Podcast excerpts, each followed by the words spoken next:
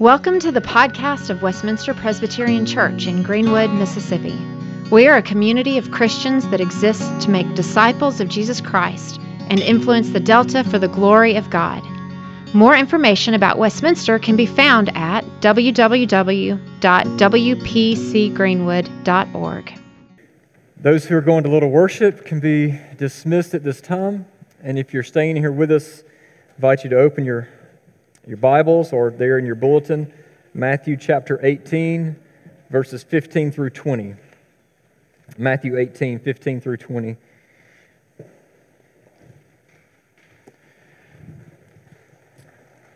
kind of as we're transitioning here, last week uh, we began a new sermon series for the summer called Housekeeping. And you see it on the, your front of your bulletin, taking out the theological trash.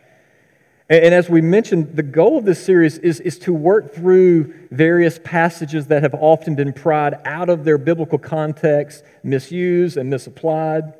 And some of these, like last week's, and I think especially this morning and next week, what Josh is going to preach on, have been misquoted and misunderstood so long that what most Christians believe about these verses is actually completely wrong. Um, and now you don't want to be, you know, that dude that's like, let me just stop you right there, and this is how what what you really need to be believing. Um, but it's, it's as they said in Nazi Germany that if you tell a lie often enough and long enough, at some point people start believing it. And I think that's what happened within the Christian culture. Is uh, we've heard these things misquoted and misapplied so much that we just all assume that that's what it means. And so that we would not live by lies but by truth, this series is meant to say, all right, look, the buck stops here. Um, and, and, so we're going to look at these verses in their context, um, not so that we can look down our noses at all the other people who don't read it like that or who misapply them, but as we said last week, so that we can better place our lives beneath God's word. And so that we can better claim God's promises as they truly are. Okay? Well, as, as misunderstood verses go, this morning we come to a humdinger of a verse. Look, maybe, maybe you remember the first time you heard this promise from Scripture. You heard this passage. Maybe somebody prayed it. I remember, I think I was in college, huddled up in this, this small group of people, and we were you know, praying over the campus.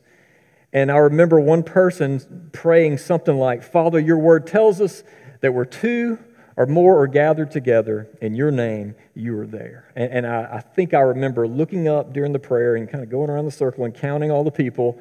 And man, I thinking, like, we got way more than three. So, like, God, you're all up in this. This is, this is awesome. Or, or maybe you've been at a worship service or a prayer meeting, and some you know, worship leader um, used this verse to give us confidence that you know, God's here, God's with us, because we got all these people here. Okay. But is that what this verse is really about? That promise? Because, one, well, how does that interpretation of it jihad with what, well, how does that jihad when you're alone by yourself and you're praying to God? And you don't have, you know, you don't have two or three people. Does this mean that, you know, God isn't with you and you need to go find some other people to pray with before God can be present in your life? Um, or what about what Jesus said about prayer? You know, Jesus taught that when you pray, he said, don't go down to the street corner and use all these flowery language and, and, and talk so that everyone can hear you, but instead go to your room, close the door, and go to the Lord in secret, and your Father who sees in secret will reward you. Or what about um, this? How does this promise jive with what God seems to teach us about his presence? Because, you know, Scripture seems to teach that God is omnipresent, right? Which means that God is everywhere all at the same time throughout His creation. And I tell you, you know, what Luke read this morning, uh, Psalm 139 sure did seem to suggest that. You know, David sure believed that God was everywhere. In, in fact, David said that, uh, he said, I, I, can't, I can't even get away from God even if I tried. And so, throughout Scripture, we hear God promise these things like, he, he promises that He will never leave us nor forsake us. And, and when Jesus, after He rose from the dead, one of the last things that He said was, I am with you always, even to the end of the age. Like nowhere else throughout Scripture is there the stipulation of there needs to be two or more people there and God's going to be there with you. So if you are in Christ, here's the reality if you are in Christ, if He is your Savior, not only is He with you always, but through the Holy Spirit, He is in you always. Okay? All right, well, if that's the case, then is there a contradiction here? what, what is this verse about? Well, let's put it back in its context and let's find out, shall we? So, this is God's word, Matthew 18, 15 through 20. Jesus says, If your brother sins against you, go and tell him his fault between you and him alone. If he listens to you, you have gained your brother. But if he does not listen, take one or two others along with you, that every charge may be established by the evidence of two or three witnesses. If he refuses to listen to them, tell it to the church. And if he refuses to listen even to the church, let him be to you as a Gentile and a tax collector. Truly I say to you, whatever you bind on earth shall be bound in heaven, and whatever you loose on earth shall be loosed in heaven. Again, I say to you, if two of you agree on earth about anything they ask, it will be done for them by my Father in heaven. For where two or three are gathered in my name, there I am among them. This is God's inspired, inerrant word.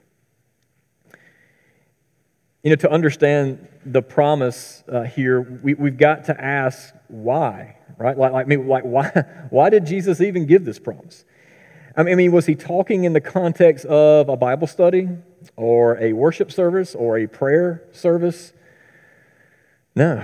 Was he talking about when Christians get together to fellowship? No. Okay, for what specific reason was the church gathering in this verse, or God's people gathering together? Well, this promise was given in the context of what would be called church discipline. Um, it, it's in that sacred task of going to a brother or sister who is stubbornly refusing to turn from their sin and pleading with them to repent and to come back and be restored. Jesus is saying it is in that that if the believers agree on the gracious and loving way to handle that situation, that God is saying, I'm with you. Go for it. I'm with you in this. And so, so here, God validates the authority of the group of believers as they, well, as they approach discipline. Which, if anything, it really shows us how important this is, right? I mean, if discipline is so important to God, that He gives a unique promise that applies only to this situation, that's pretty important. And since that's the case, since it's important to God, then we need to learn about it. Um, because the church doesn't talk much about discipline today, does it? And if you do hear about discipline, chances are you typically hear about how it went wrong, which is really kind of a self fulfilling prophecy. Because if church discipline goes like it should, like no one's going to hear about it, right? Except for the people involved. But if, but if it goes wrong, then it blows up and everybody hears about it. It's a little bit of a self fulfilling prophecy. But before we start thinking about scarlet letters and public shunning and just how mean Christians can be, we need to really dive in and see what God has to say right? Because as we do, I think we're going to see that discipline is a gift. That actually, this is one of the most precious and beautiful graces that God has for his people. So, as we talk about this promise in, its context, uh, we need to see or think about two things this morning. First is just the why. Like, like, like, what is the point of discipline? Why even do it? Why is this so important to Jesus? Why are we called to practice it? Because to the unbelieving world, I mean, this sounds crazy, doesn't it? Uh, you know, they, they may read this and say, look, look, who gives anyone the right? Who gives you the right to talk about me? Speak about my life. You know, you do you, I do me, I do my truth, you do your truth. We're all just, we'll, we'll be okay. What's that, that Kacey Musgrave song? She sings, just hoe your own row and raise your own babies. Smoke your own smoke and grow your own daisies. Mend your own fences and own your own crazy. Mind your own biscuits, and life will be gravy, right? I mean, that's kind of the, that's the way we approach it, right? And so it's easy to think, like, especially for the unbelieving, kind of outside the church world, to hear stuff like this and be like, this is, okay, this is it. I knew, I knew those Christians were up to no good. Um, this church discipline is just killjoy Christians. They just want to ruin all our fun, and it's Big Brother being a pain in the rear, just checking in on us. And so, look, I'm sure it has probably been handled like that in the past, which gives it such a bad rap. But y'all, this morning, I hope we find that like, it is the total opposite of Big Brother and Killjoy. It's the total opposite of all that. True discipline has nothing to do with tearing down or destroying. No, the fact that Jesus said this literally right after the parable of the lost sheep in Matthew 18 tells us that true discipline always, like it, it always has healing and restoration as its goal. That just as Jesus came and he, he sought us to bring us back home, back to God, so the church is called to go out to our lost and wandering sheep and, and beckon them back. And so, you know, I, I think we don't understand discipline because we so often, I know I, I, can do this, we so often forget our ultimate purpose in life. Like, why are we even here? What's the goal? And so, if we've been saved by Jesus, then we no longer identif- are identified by our sin. That when God sees us, all he sees is the righteousness of Christ, and God calls us forgiven and loved. And then it's out of that identity things start to happen. When that happens, you know, we've been born again, so to speak. We have a new identity. And the scripture, or the spirit rather, the spirit in us creates within us this visceral desire that is not of ourselves, it is of the spirit to pursue holiness. You know, as Peter says, to be holy as God is holy. In 1 Thessalonians, Paul says, Look, you, you want to know what God's will is for your life? Because we all want to know that, what, what God's will is. Paul says, This is the will of God, your sanctification. In other words, it's to become more like Christ. That's, that's the will of God for you. So last week, uh, we were hanging out with Elvin and Renzi. Elvin. um, Elvin and Renzi. And Elvin was talking about how he's been enjoying um, really just enjoying our men's gatherings that's been happening at the church. And he particularly enjoyed uh, the crawfish bowl when we got together.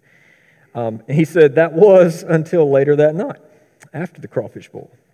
He said he itched and itched all night. He said he's probably not going to eat much crawfish anymore because it just didn't agree with him. Uh, crawfish just don't suit him. Um, you know, if you're in Christ, you know, we said last week that Jesus has said that if you are in me, then yes, we, we live in this world, that we are in this world, but we are not of this world. The, the world no longer agrees with us, that it, it just it, it doesn't suit us. And so in Galatians, Paul says, it is for freedom, talking about freedom, it is for freedom that Christ has set you free. That's the point, right? And that Jesus didn't set us free just for us to then go and fall back under the yoke of, of our sin again. In other words, what we're finding here is we are only truly free if we are repenting and yoking ourselves to Christ, if we, we are actively killing sin in Him. And so in Christ is where freedom is found. Like it's in Him, and it's the killing of sin, like that is where human flourishing is found. But if we were honest, a lot of days we don't really like we don't really want to pursue holiness. Um, a lot of times we fail. Oftentimes, you know, even the most faithful believers fail. You know, we, we all fail. You know, um, all of us forget God's goodness. You know, all of us get just hit down by this world and we're like, it's just too much. All of us can become apathetic and cynical and calloused and that's why we need help pursuing holiness. You know, we need help seeing Jesus as more beautiful than our degum sin that we just keep going back to. We need help because we can't do it ourselves. And so, if, if we're called to follow Christ in a life of repentance and pursuing holiness, if that's where life and freedom is found, then being unrepentant and stubborn and hard hearted well, it's like it's the opposite of that. That being unrepentant is actually where death and bondage is found. And so, y'all, discipline And restoring, because of this, is like heart attack serious. And, I, know that it, at this point it's tempting to say, but, but preacher, that's, that's what we, we pay you to do. Now you just go out there, get them lost sheep, put some discipline on them. and I, I, do hear you, uh, and I see, hear you and I see you. But, um, you know, the Bible also tells us all that, that we all function in a, a priestly way, that we believe in the priesthood of all believers, that we are all called to one another, one another, which means uh, you, and this is like youth, adults, all of us, if we are in Christ, that you have a responsibility over God's people as well. It means that you have the privilege, the great privilege, of spurring one another on towards Christ. It, means when someone is broken over their sin or they're in shame, that you can remind them that, you know what, there is therefore now no condemnation for those who are in Christ Jesus. It, it, it, this means that those passages like exhort one another every day so that no one may be hardened by the deceitfulness of sin. Or that passage, see to it that no one fails to obtain the grace of God. See to it that no one fails to obtain it, that no root of bitterness springs up or causes trouble, and by it many become defiled. It, it means, so those passages that we typically think of kind of as the pastor or the elders, we, we read it with them in mind. Those passages are also directed to you as a priest. And so, a huge part of being in the church isn't being a consumer, um, where you know you, you show up on Christmas and Easter um, but it, it is actually taking on a priestly function. And you look around this room and you say, you know what, these are my people. And these are, these are my people. And as a priest, as a pastor, like we, we all want to get all of our people, it's like all of our flock, we just, we just want to get them all across the river together, right? And so that's what being uh, uh, the priesthood of all believers is. We all take a priestly role in, in getting our brothers and sisters across. And so, what that means is not heavy handed, but out of genuine love, spurring one another on in their pursuit of holiness. And it, look, it is not rocket surgery, as they say, it is not complicated. It is those small, organic, everyday, iron sharpening iron moments. It is just simple calls to remember Jesus, to go to Jesus and be restored. So that's, that's the purpose.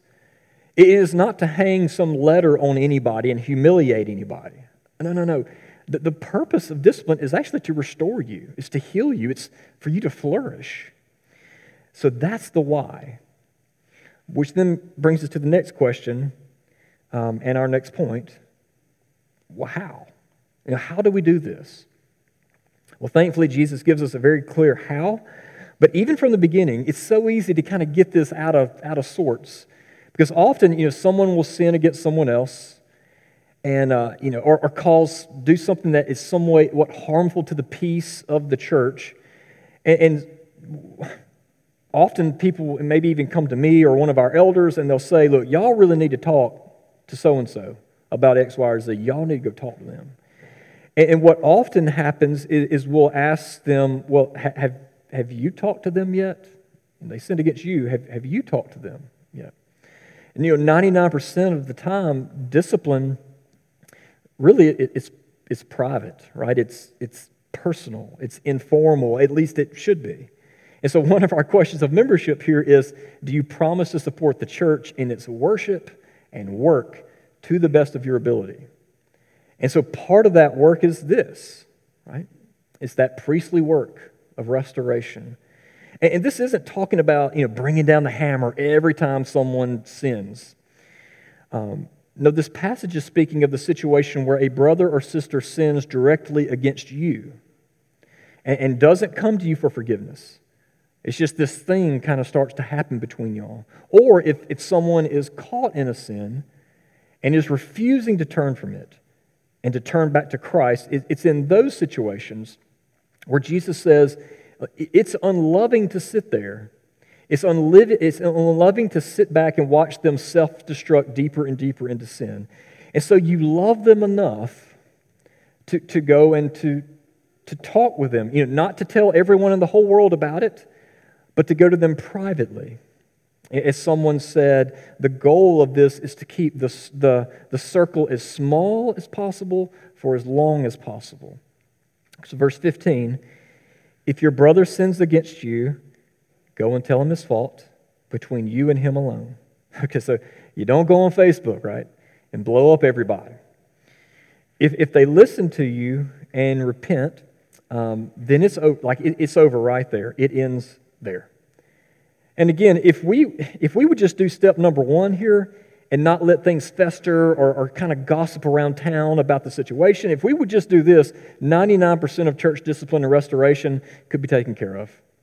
So, so lovingly go to your brother or sister who is in sin. And, and that also means, you know, if, if you or if I am the one who's in sin and someone else is coming to us, it, it means remembering the risk that our friend is taking to come and, and talk to us in love. And so I guess this is an encouragement just to receive their words humbly. Okay, but Jesus knows we don't live in a perfect world. And so sometimes, I know we've experienced it, sometimes you go to that person and they don't really respond in repentance. Maybe they don't even think they've done anything wrong. You go to that person and restoration doesn't happen. Well, if that happens, notice what Jesus said. Did he say, then you can blow them up on Facebook? No. Unfortunately, Facebook is never on the table uh, on this. Um, Jesus says you expand that circle, but, but only just a bit. It, it still stays really small. You, you take one, maybe two believers who, who know the background, who know the context of what happened, who are gentle and humble, loving, and, and willing to go with you to speak to the unrepentant brother or sister. You know, often having just a third party in the room, that's enough to take the edge off of defensiveness, right?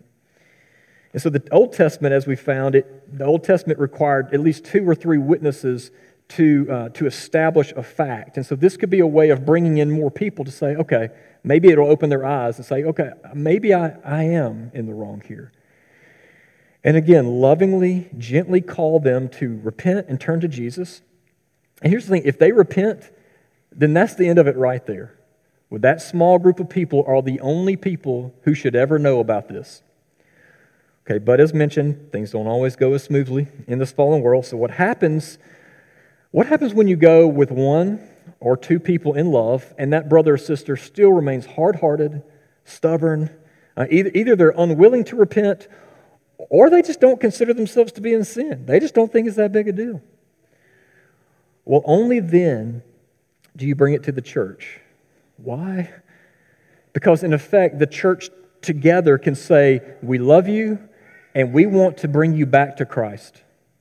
As David Platt said, David Platt said, It shows us and them that God loves us so much that if we are ever caught in sin, He will send an entire army of believers to us as a demonstration of His mercy and love. And so at this point, in, in our church anyway, the elders usually become involved. And the elders are to, in love, plead with that individual to see their sin and to turn from their sin to their Savior. And, and again, if, if the fruit of repentance is seen at this point, if they turn from their sin, then it's over right there. And when we need to like dance a jig and throw a prodigal party. But if they continue in stubborn, unwillful disobedience and sin, there is one final step. If, if no repentance comes from the more formal admonition from the elders or other, we call them censures, such as suspending them from the sacraments, if all attempts at restoration fall flat, then sadly and tragically, there is one last step that Jesus gives us. Um, Jesus says the only thing left to do is to consider them an unbeliever, to kind of cast them out. And I know that sounds really extreme because a lot of part about, about being the church is like, all right, we're all, we're hanging in there. It sounds extreme, especially to people who aren't believers, because they will say, look, like, dude, what's the harm? Like, isn't that doing more harm than good by kicking them out of the church and getting them further away from the church? I thought you wanted them in the church. Well, y'all, that's thinking about the church like the world thinks about the church. Because the reality is, it's one of the most toxic and unhealthy things in a church is members who have no desire to pursue holiness, is to have members who, who don't pursue repentance and who have no desire to pursue peace, to have members who refuse to submit to those who are called to care for their souls. And so, if anything, it would be unloving to keep them around. It, would be unloving to keep them somewhat connected and to give them this false comfort that they are still connected to a church while they aren't following Christ. And so, if a mark of Jesus' followers is repentance and it's a desire to grow in holiness, then stubbornly refusing to repent and rejecting the loving rebuke of your brothers and sisters is a surefire mark of unbelief. And yet, even there, even in what we would call excommunication, just casting them out, has that, that has as its goal restoration. And, and like no one no one will ever know the depths of God's love or be staggered by His grace until we have seen our utmost need of His grace, right? And that's true of all of us. Like, we will never be blown away while we're singing Amazing Grace, How Sweet the Sound, until like, it has become amazing. It has become amazing in our life. And so we pray that even this last step would serve as a wake up call. That, that, like the prodigal son, who it wasn't until he was in the far country in a pig pen until he understood how good his father was. And so, like that, we pray that the excommunication would ultimately send them running back, back into the arms of their heavenly father. Besides, isn't that our story? The story of every believer? Um, isn't that what we see with Jesus? You know, that Jesus loved us so much that he didn't leave us in our sin. But Jesus, by his grace, he came and he gave himself to the point of death on the cross so that we could be reconciled, so that we could be restored. May, I hope that never gets old. That if you think in, in Jesus, your heavenly Father looks at you and he actually smiles. That you were in, you were in like Flynn. like we say.